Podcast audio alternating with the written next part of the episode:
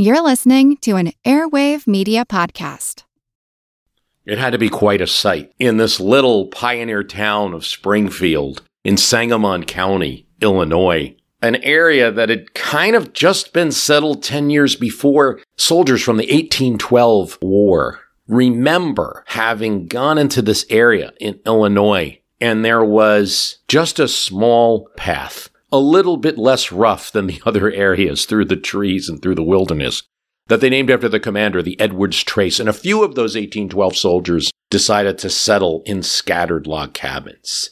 Tiny towns developed, sometimes just on paper. Ooh, there's a good spot here by the Illinois or the Sangamon River. Springfield starts as a prospective town, so it was quite a sight when a steamboat pulls up. This is the story of the one. As a maintenance engineer, he hears things differently. To the untrained ear, everything on his shop floor might sound fine, but he can hear gears grinding or a belt slipping. So he steps in to fix the problem at hand before it gets out of hand. And he knows Grainger's got the right product he needs to get the job done, which is music to his ears. Call, clickgranger.com, or just stop by. Grainger, for the ones who get it done. To the first settlers of Illinois, so writes John Carroll Power in his History of the Early Settlers of Sangamon County, Illinois.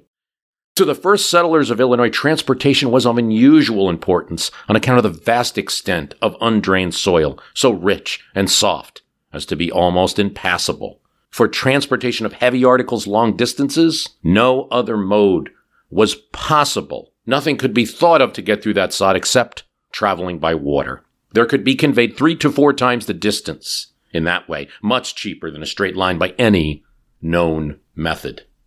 And so when the Talisman comes from Cincinnati, February 2nd, 1832, trying this new route of trade, takes the Ohio River, takes the Mississippi River, the Illinois River, and then the Sangamon River into this central area of Illinois that everybody's talking about nationwide, but is not well traveled. It's going to load up on farm goods and take them to St. Louis. The Sangamon River isn't ready for prime time, so to speak, so they get a group of young men to clear brush, to take trees out of the river, to cut trees that might be overhanging and blocking the ship's way. One of them is Abraham Lincoln. No surprise, right? I mentioned Illinois. You know I'm going to mention him, right?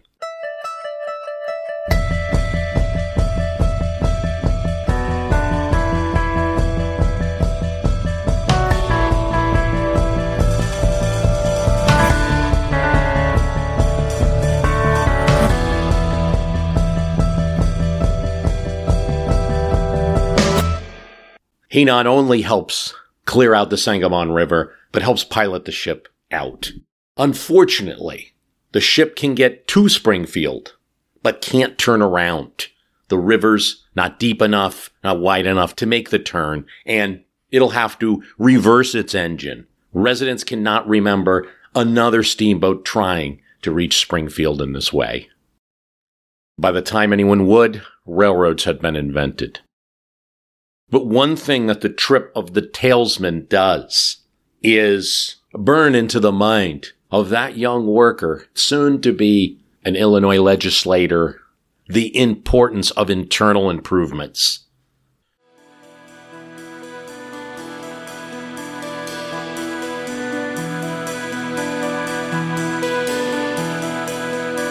My politics are short and sweet, like the old woman's dance.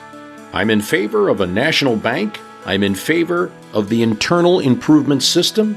I'm in favor of a protective high tariff.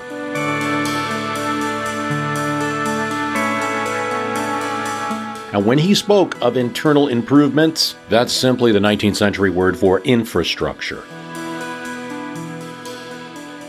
As a 19 year old, he worked on an infrastructure project, the Louisville Portland Canal in Kentucky, breaking up pieces of land expanding a canal with a pickaxe. He later made money transporting goods, and at the urging of a local businessman, he chopped down trees, made a flatboat, loaded it with farm goods and animals, and took it down to New Orleans. Rode back in a steamboat. And when he was chosen to represent Sangamon County in the state capital, he made voting for canals, roads, bridges, internal improvements part of his political career. Sangamon, named uh, either by French traders who had operated in the area around Illinois in the 1760s, or coming from an Indian word, is in the center of the state. And because of that, it had a fascinating demographic that there were settlers coming from the Carolinas, from Upper Virginia, from Kentucky, but there were also settlers coming from parts north.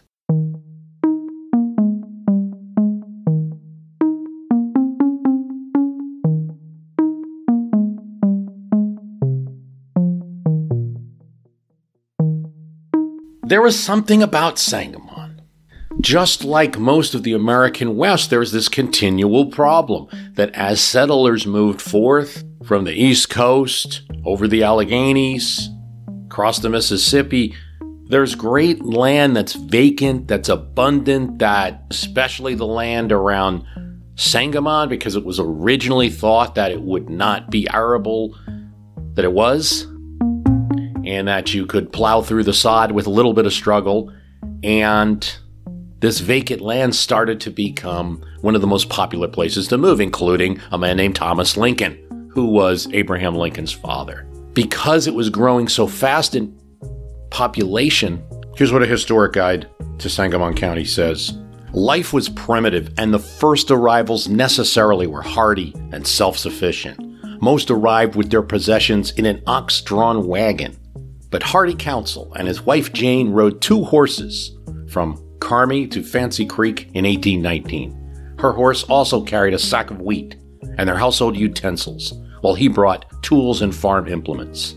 With a grubbing hoe, they dug up the seed bed for an acre and a half of wheat. There are other examples of hardships and determination. David McCoy, one of the first to settle outside the timber, reached Gardner Township earlier that year with a prairie breaking plow among his possessions. To break the sod, he held the plow handles. Mary McCoy drove the oxen, and their baby slept in a cradle lashed to the plow beam. Annually, he went to St. Louis to trade strained honey and deerskins for groceries. Elizabeth Prim recalled that in 1820, while riding horseback at the site of Springfield, she used one hand to keep the tall prairie grass from the face of the baby she carried. John Dixon, a former New York merchant, spent the winter of 1820 nine miles north of Springfield, but sold his preemption rights and went northward to found the city of Dixon, Illinois. Maxwell Campbell, a North Carolinian, and his pregnant wife Nancy arrived northeast of Pleasant Plains in 1823 in a homemade ox cart whose wheels were solid wood. While three crops were raised, the ox was their only transportation. They lived in a small hut and delayed the raising of a standard sized cabin for two years until they could afford to buy two gallons of whiskey. Cabin raising required the help of neighbors who expected refreshments. Greenberry Dawson McGinnis used his last quarter of a dollar to buy whiskey for a house raising so that his new neighbors would not think him stingy. The cabin was close to the Lick Creek timber, and the neighbors predicted that if cattle were wintered on the prairie, their horns would freeze and drop off. Large families were the rule, and the McGinnises raised nine children in the cabin. Among rugged pioneers were Mrs. and Mrs. John Pike and their three children who spent the winter of 1829 in a tent south of Rochester, Illinois.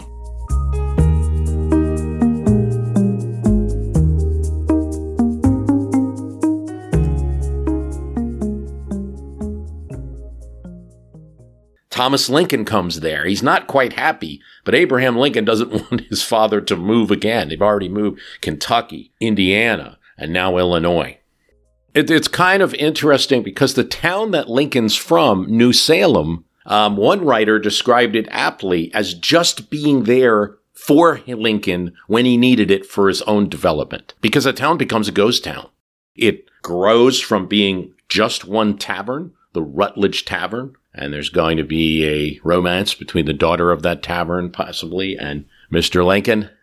A general store sprouts up. Gen- you know, Lincoln's going to work in that general store.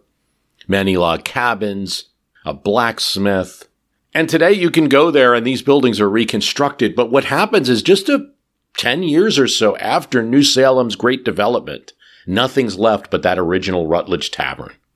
It's, it's infrastructure driven. Eventually, it didn't make sense to trade in that town anymore. And Springfield and Petersburg got the action. And Lincoln, as much as he was a young man and owed New Salem for his um, development, was instrumental later as a politician in defining the counties and seats in a way that would seal New Salem's fate. I mean, it was kind of already happening. It wasn't only Lincoln's decision. As a young candidate running in a field of eight people to be the legislator for New Salem, Lincoln, who's the proprietor of the general store, and people know him for that reason, makes something very clear. He will support a canal that will bring ships to the trading area, and who will finance that with the sale of public lands by the state.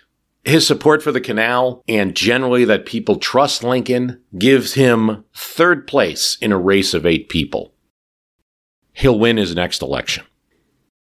His greatest move as a legislator is bringing the capital of the state of Illinois to his central region, this area that there's just something about, and word spreads to the Carolinas, to Virginia. You have to go to central Illinois. Some of it is hype. It's a lot of work, as we discussed. The largest town in Sangamon was Springfield, but the times we're talking about, it was a speculative, promotional town. The town was first called Calhoun, but as they sold unit lots, that name representing the former vice president, was too political. It had some log cabins mostly owned by the owners, two main owners, Iles and Enos. It was slow going. Lots were selling for 15 to $50. It had to fight off a rival claim from Sangamon Town, which, although there was absolutely no buildings there, had a great view of the Sangamon River. The owner of Sangamon Town, the single owner, was William Hamilton, who's the son of Alexander. Fortunately for the way history would turn out and Springfield's later fame, this member of the Hamilton family would not be successful in his pursuit and would move on eventually going to California's gold fields. Springfield, really starting in the late 1820s, will become the state capital of Illinois in 1837. At that time, Abraham Lincoln, he's in charge of the Whig faction in the Illinois state legislature. And one of the things that he is going to push is internal improvements. The Whigs um, opposing Jackson, and Jackson had just recently vetoed a bill which specifically called for a large internal improvement of a road in Kentucky, the Maysville Road. And that set the battle between Democrats and Whigs. Whigs for infrastructure, Democrats against it. But it wasn't exactly so true because in the Illinois legislature, Lincoln would work to get a bill passed, a significant bill for roads, canals, and railroads with the help of Stephen Douglas, a Democrat who would be his rival in the legislature and be his rival throughout the rest of Lincoln's political career. Here's what a friend of Lincoln said. We ran perfectly wild on the subject of internal improvements. Every member wanted a road in his county or town. A great many of them got one. And those counties through which no road was authorized were to be compensated in money, which was to be obtained by a loan from Europe or God knows where. That's right. Lincoln and a group of legislators known as the Long Nine, because they were all tall men, are able to get Illinois to pass an improvement bill for money that the state really doesn't have. Douglas, who's a Democrat, says that so strong was a feeling of popular opinion in favor of the bill that it was hazardous for any politician to oppose it. With meetings around the state instructing representatives to vote for the act, I did not feel at liberty to disobey. The reason that Douglas is going to make this kind of a defensive statement is that unfortunately for the Illinois legislature, they're going to run up against the panic of 1837 and not be able to finish or finance these projects easily. Now, there's two significant projects to that you want to talk about. Um, let's start with the Illinois Michigan Canal. There is a relatively small area of there's a relatively small stretch of land between Lake Michigan and the Illinois River. And then the Illinois River connects to the Mississippi. So it had been known since the time of the French fur traders who were led by Native American guides through this area that if you could just, you just had to get through, maybe carrying your canoes or what have you through this kind of muddy area, uh, you could get very quickly to the major waterways. So the idea had always been out there that uh, it might be possible to dig a canal here, but it's only in the 1830s when there's the will to do it. And the Illinois legislature passes legislation for the Illinois Central Canal. Work starts on it in 1836. It stopped for several years after the panic. It resumes. The state commission that runs the canal gives it the only thing that the state of Illinois has at this point, which is land. And through a land grant of 284,000 acres, which they sell, they raise money to finance the construction. They still have to borrow money, which was very common in these times for Western states from British investors and U.S. investors, mostly in New England. Irish immigrants did the work on the canal. It's finally finished in 1848. The cost is $6 million. It's a 60 foot canal wide and six feet deep. Mules will carry barges. Here's the effect of the canal it builds the city of Chicago. City of Chicago goes from being a minor town of, of little importance to being a giant city. 1840, Chicago's a town of 4,000 persons. By 1850, right after this canal is built, 29,000 people. 10 more years as we get into the Civil War, as there's going to be an important contest, which is wholly based around this very important swing state. There will be 112,000 people in Chicago.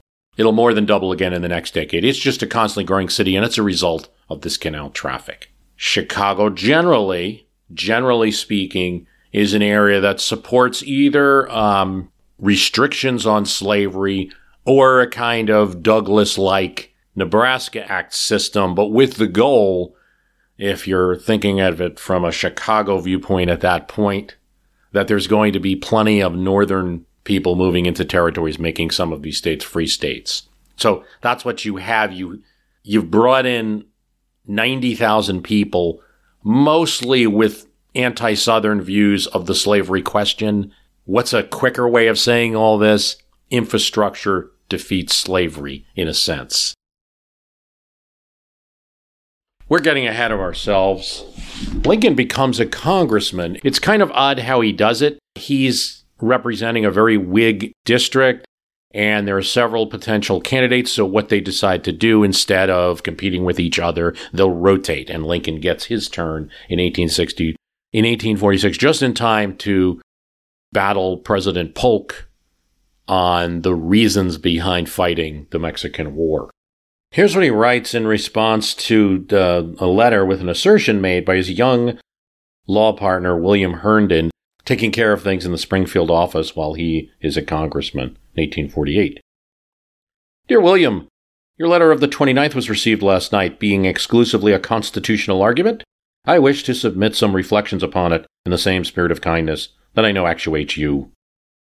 Let me first state what I understand to be your position. It is that if shall become necessary to repel invasion, the President may, without violation of the Constitution, cross the line and invade the territory of another country, and that whether such necessity exists in any given case, the President is to be the sole judge.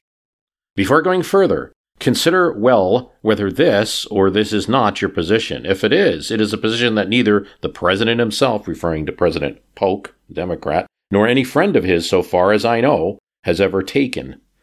Their only positions are first, that the soil was ours where hostilities commenced, and second, that whether it was rightfully ours or not. Congress had annexed it, and the President for that reason was bound to defend it. Both of which are clearly proved to be false, in fact, as you can prove that your house is not mine, that soil was not ours, and Congress did not annex or attempt to annex it. It's interesting. The provision of the Constitution, Lincoln says, giving the war making power to Congress was dictated, as I understand it, for the following reasons. Kings had always been involving and impoverishing the people in wars, pretending generally, if not always, that the good of the people was the object. This our convention understood to be the most oppressive of all kingly oppressions, and they resolved so as to frame the Constitution that no one man should hold the power of bringing this oppression upon us. But your view destroys the whole matter and places our president where kings have always stood. Write soon again, yours truly. So, Herndon and him would always go back and forth. He was the elder law partner, and, you know, Herndon didn't even know Lincoln that well. He's actually going to end up, uh, you know, he knew him more in a business sense. He's going to end up writing a biography of him in his later years because he never knew much about him, you know. Uh, but they did uh, definitely discuss political issues, and Lincoln was always pushing Herndon to get more involved in politics, and particularly to get people organized to help the Whigs and perhaps himself.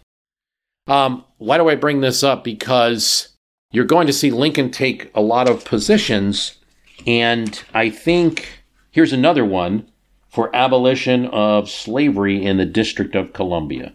He supports this as a congressman in the 1840s. It won't get done until he's president.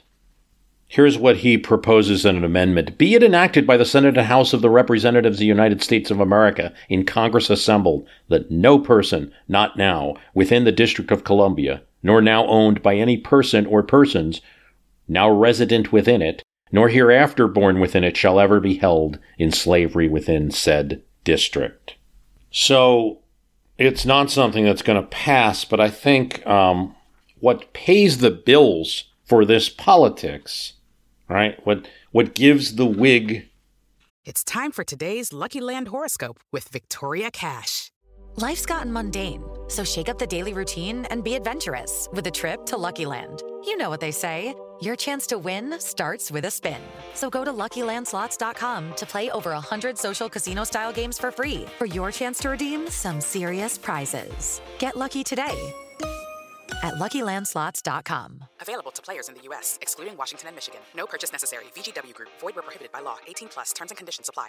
Want to learn how you can make smarter decisions with your money? Well, I've got the podcast for you. I'm Sean Pyles, and I host NerdWallet's Smart Money Podcast. On our show, we help listeners like you make the most of your finances.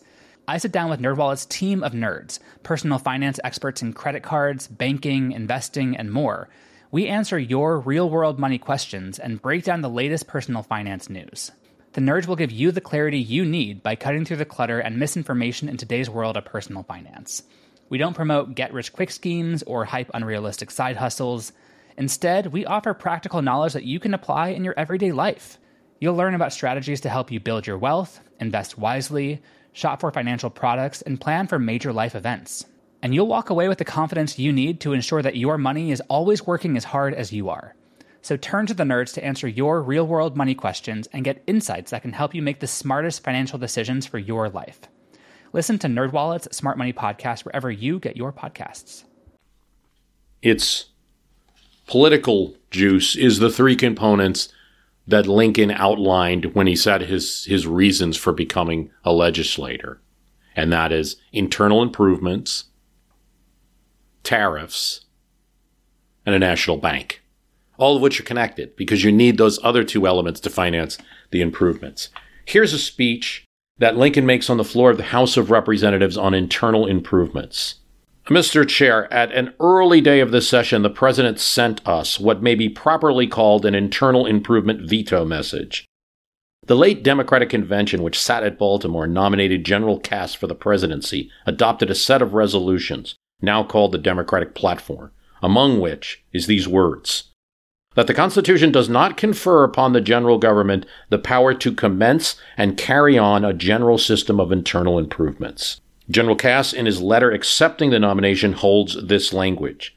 I have carefully read the resolutions of the Democratic Party National Convention laying down the platform of our political faith, and I adhere to them as firmly as I approved them cordially. These things taken together show that the question of internal improvements is now more distinctly made, has become more intense than in any former period. It can no longer be avoided. Two things to notice Lincoln the logician, right? He's linking, here's the platform, and then here's the candidate saying he's agreed with the platform. Even if he doesn't have Cass down as saying, I don't like internal improvements, he uses logic to to deduce that. Uh, but also, he's talking about now the Democrats in 1848 are making an issue about improvements on the negative side when before, as had been his experience, he worked with Democrats to pass such improvements. The issues become politicized now. The veto message and the Baltimore resolution I understand to be in substance the same thing, the latter being the more general statement, of which the former is the amplification, the bill of particulars. Well, I know there are many Democrats on this floor and elsewhere who disapprove that message. I understand that all that shall vote for General Cass will thereafter be counted on as having in- approved it, having endorsed all its doctrines. He goes on to take on all of the uh, the ideas. One of the common attacks on improvements, for instance, when Andrew Jackson makes his veto of Maysville Road is that, well, the burden is shared by everybody, but only a local area benefits from it. Lincoln takes this on. The burdens of improvement would be general, while their benefits would be local and partial, involving an obnoxious inequality. That there is some degree of truth in disposition, I shall not deny. No commercial object of government patronage can ever be so exclusively general as to not be of some peculiar local advantage. But on the other hand, nothing is so local as to not be of general advantage. The Navy, as I understand it, was established and is maintained at a great annual expense, partly to be ready for war when war shall come, or for the protection of our commerce on the high seas. This is the same in principle as internal improvements. The driving of a pirate from the track of commerce on the broad ocean and the removing of a snag from its more narrow path in the Mississippi River cannot, I think, be distinguished in principle. Each is done to save life and property, and for nothing else.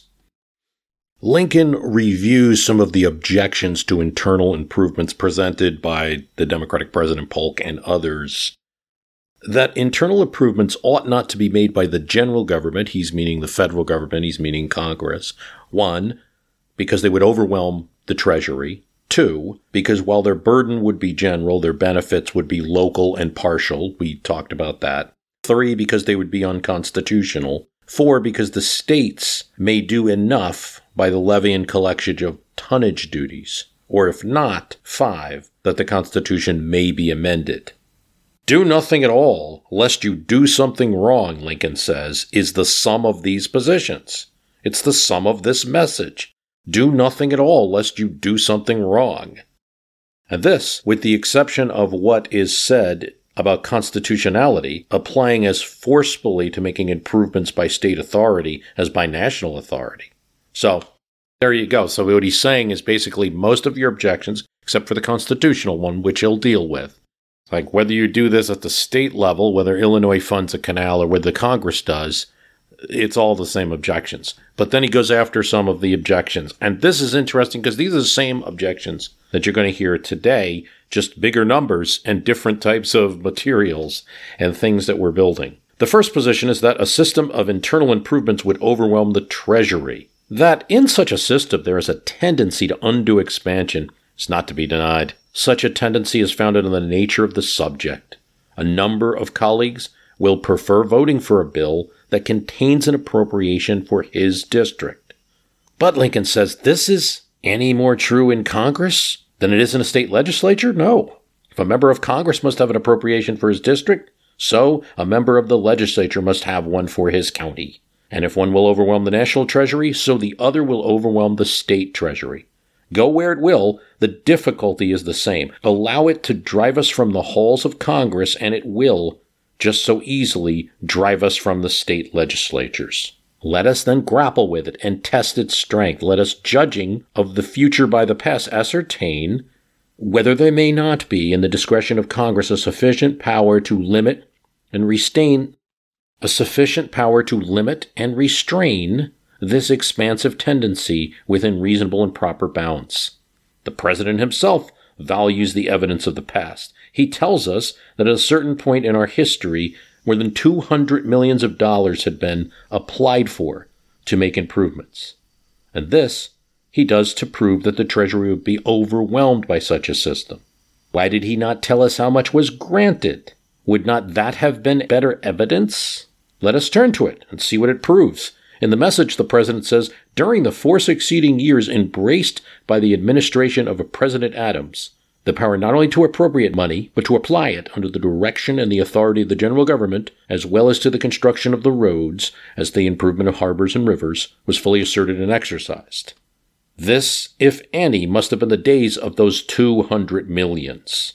And how much do you suppose was really expended for improvements during those four years? This is during the time that Lincoln's preferred group is in office. 200 millions?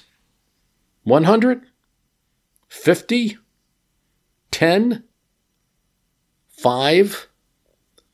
No, sir, less than 2 millions, as shown by the authentic documents, the expenditures and improvements. These four years were the period of Mr. Adams' administration, nearly and substantially. When the power was fully asserted and exercised, the Congress did keep within reasonable limits. And as it has been done before, can be done again. Uh, to the constitutionality of, um, I, I, don't want to belabor that because this is a point that in modern times has pretty much been. We we know the general government, federal government can spend for roads and improvements. It was always a bit of a known issue that that most people supposed that the while the Constitution doesn't expressly say it, that Congress had the power to spend on internal improvements that would be of national importance as decided by the Congress. You know, you have some comments from Jefferson and then also Monroe that perhaps there should be a constitutional amendment to ensure that we can do this. It's one of Monroe's last messages to Congress. He says, you know, you ought to pass a constitutional amendment for all of this um, internal improvements. But Congress nonetheless does it. And that's, that's, Lincoln has a lot and he has some Supreme Court decisions that he gets into. I won't bore you with that.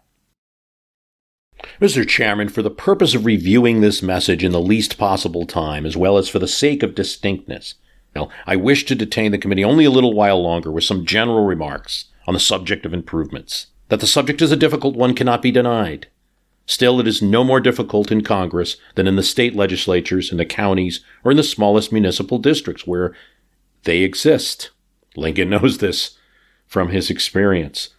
All can recur to instances of this difficulty in the case of county roads, bridges, and the like. One man is offended because a road passes over his land, and another is offended because it does not pass over his. One is dissatisfied because the bridge for which he is taxed crosses the river on a different road from that which leads to his house or town. Another cannot bear that the county should be gotten to debt for these same roads and bridges, while not a few struggle hard to have roads located over their lands, and then stoutly refuse to let them be opened until they are first paid the damages. Even between the different wards, the streets, the towns, the cities, we can find this wrangling, this difficulty. Now, these are no other than the very difficulties against which and out of which the president constructs his objection to of inequality, speculation, and crushing the treasury. There is but a this, these were objections that Polk presented to building internal improvements. There is but a single alternative about them. They are sufficient or they are not. If sufficient, they are sufficient out of Congress as well as in it. We must reject them as insufficient or lie down and do nothing by any authority. Then difficulty though there be, let us meet and encounter it. Attempt the end, and never stand to doubt. Nothing so hard, but search will find it out. Determine the thing that can and shall be done, and then we shall find the way. The tendency to undue expansion is unquestionably the chief difficulty. How to do something and still not do too much is the desideratum. Let each contribute his mite in the way of suggestion. One of the gentlemen from South Carolina, Mr. Rhett, very much depreciates these statistics. He particularly objects, as I understand him, to counting all the pigs and chickens in the land. I do not perceive much force in the objection. It is true that if everything be enumerated, a portion of such statistics may be useful to this object. Such products of the country are to be consumed where they are produced, need no roads and rivers, no means of transportation, and have no very proper connection to this subject. The surplus, that which is produced in one place to be consumed in another, the capacity of each locality for producing a greater surplus, the natural means of transportation, and their susceptibility of improvement, the hindrances, delays, and loss of life and property during transportation, and the causes of each would be among the most valuable statistics in this connection. From these it would readily appear where a given amount of expenditure would do the most good, those statistics might be equally accessible as they would be useful to both the nation and the states.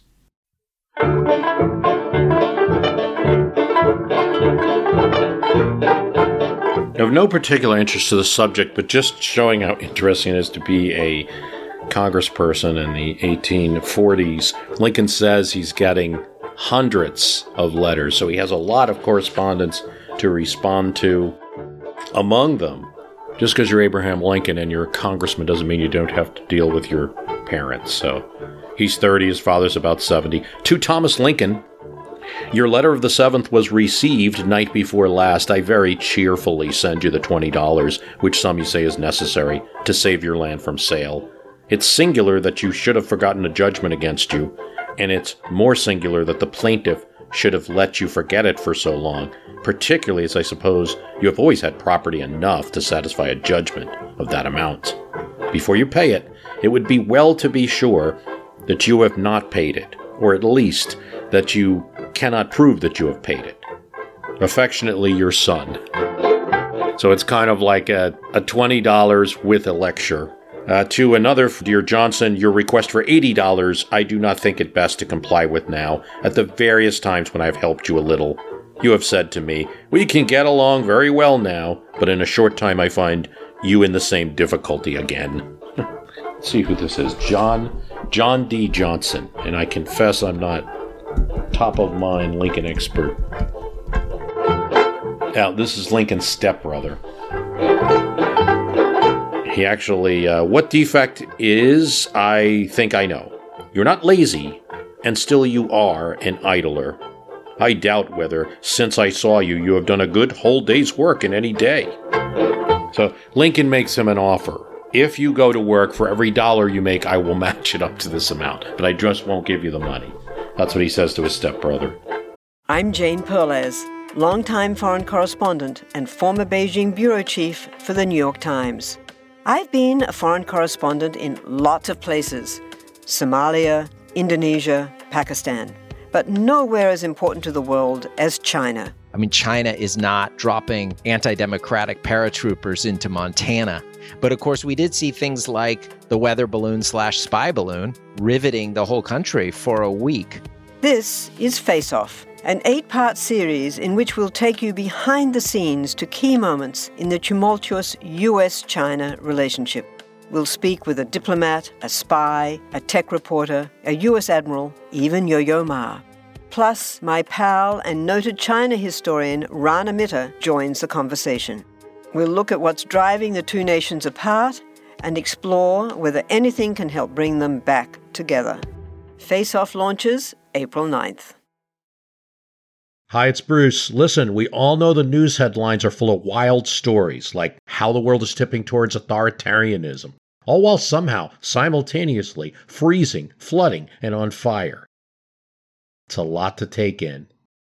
But what if, instead of being on the brink of disaster, we're actually on the cusp of a better world? If I've got your attention, then I highly recommend tuning to a podcast that offers a weekly dose of optimistic ideas from smart people. What Could Go Right is the acclaimed news podcast from the Progress Network. Zachary Karabell and Emma Varvaloucas dive into the biggest news and most pressing topics of our time, from climate change to politics, and make the case for a brighter future. Season 5 features fascinating guests like democracy scholar Yascha Mounk on the hidden perils of identity politics, and NPR anchor Steve Inskeep about the importance of talking to people who differ from you, and what Abe Lincoln learned from those conversations that helped him unify the country. It's time to ditch the doom scrolling polarization and start focusing on some of the things going right. So check out what could go right wherever you listen to podcasts. Walter Davis, a friend. Friend Walter, your letter is received. When I last saw you, when I last saw you, I said that if the distribution of the offices should fall into my hands, you should have something and now I say as much, but can say no more. I know no more now, than when I knew when you saw me, as to the whether the present officers will be removed or if they shall, whether I shall be able to name some persons to fill them. So Zachary Taylor, a Whig, has been elected. Lincoln was a strong proponent and fighter for Zachary Taylor on the floor of Congress and in Illinois. So there's some thought maybe he might get a land office. He ends up not getting that. And there's also some thought that, uh, you know, he might be have some say about offices in Illinois. He does not. And Walter Davis doesn't quite understand the message because Herndon um, he writes to Herndon later, There must be some mistake about Walter Davis saying I promised him the post office. I did not so promise him. I did tell him that if the distribution of offices should fall into my hands, he should have something. And then about that land office to David Davis, I do not doubt much that I could take the land office if I would. I would also, it would also make more money than I could otherwise make. Still, I remember that every man in the state who wants the office for himself would be snarling at me about it. I shrink from it.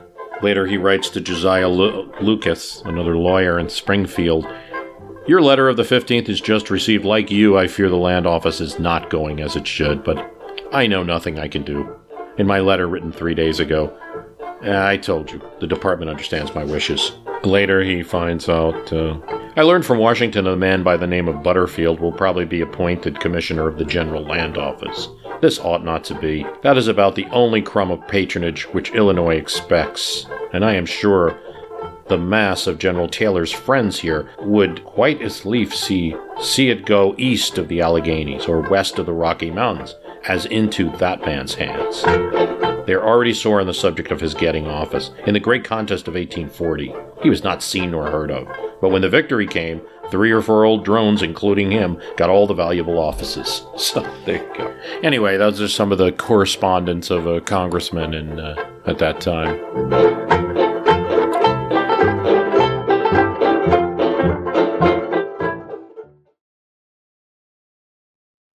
Two more things to say about Lincoln and infrastructure. The issue that really consumed his his um, his life, his political life, and his personal life.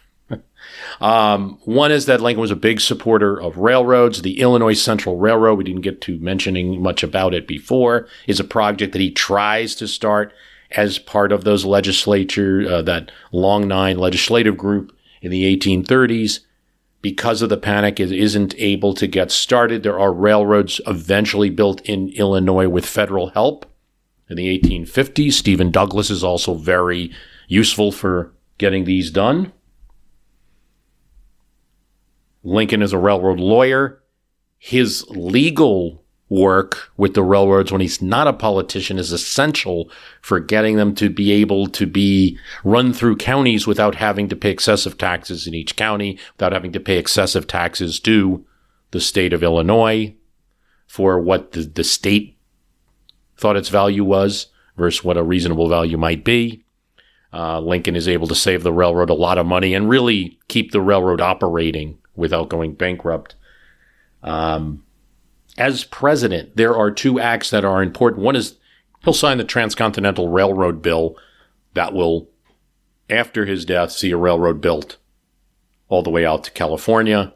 He'll also support the Morrill Land Grant Act, which, although not infrastructure in the most pedestrian way of thinking about it, uses a land grant system to allow states to use federal land sales and income from that to build colleges. University of California, Ohio State University, Cornell, Texas A&M are all colleges that are a result of Lincoln signing the Morrill Bill, and it will build land grant universities all over the nation. The only thing that uh, the act of Justin Morrill, a Vermont congressman, requires is that money from the sale of the federal land, 30,000 acres of federal land for each congressman the state has. If there's not land available, they get land scrip that can be used to support at least one college with the primary purpose of teaching agriculture and the mechanical arts, to promote the liberal and practical education of the industrial classes in the several pursuits and professions of life. Now, in a way, by bringing Lincoln up with any issue, we're kind of attaching a positive spin to it. And I'm aware of that. I think it normalizes an issue that something's not new over time, particularly Abraham Lincoln was for it. I also think it contextualizes that throughout American history, there has been this need for internal improvement. It's not something that just happened now. Um, constantly see population shifts, and when it shifts, you have to adjust the infrastructure around it. There are some negatives, and these show up in Lincoln's time as well. For instance, the very Pacific Railroad that we talked about. There's going to be large scandals involving uh, Oakes Ames, members of Congress receiving bribes from the companies that are doing that railroad work, the various canals and railroads that um, the Illinois projects are going to be fanciful, over, under budgeted, oversold going to cost more than what they can do. But on the other hand, the Illinois Michigan Canal will operate, you know, it'll reach its peak 20 years after, 40 years after it's built, 20 years after the Lincoln dies, 20 years after Lincoln dies, and it'll operate up until 1933, almost 100 years of operation. There's also the point to be made with infrastructure that shouldn't should be a whether it's positive or negative is going to d- depend on your view of things. That there's often, maybe always, a political connection to the spending of money. That just, you know, Henry Clay was attempting to build an American system, but also a political system that using tariffs to fund capital projects, his party would be kept in power. Certainly, Lincoln and his allies had their eyes on that in Illinois. There might not be a Whig party if not for the need for internal improvements. And so, you know, that just goes to one of these you're enabling whichever government is in power and providing them with more money to spend. So if you happen to like the president and the exec and those filling the executive offices at the current time, you'll like it. You may not like it down the road if there's still money to be spent um, with a different Congress or a different president. So there's, um, I think, what Lincoln gives in his speech is to, you know, examine the actual benefit of each and not to have some fanciful fear of infrastructure spending. Still has a lot of wisdom. I want to thank you for listening. The website is www myhistorycanbeatupyourpolitics.com. Thanks so much for your support. If you like the podcast, remember to recommend it to others.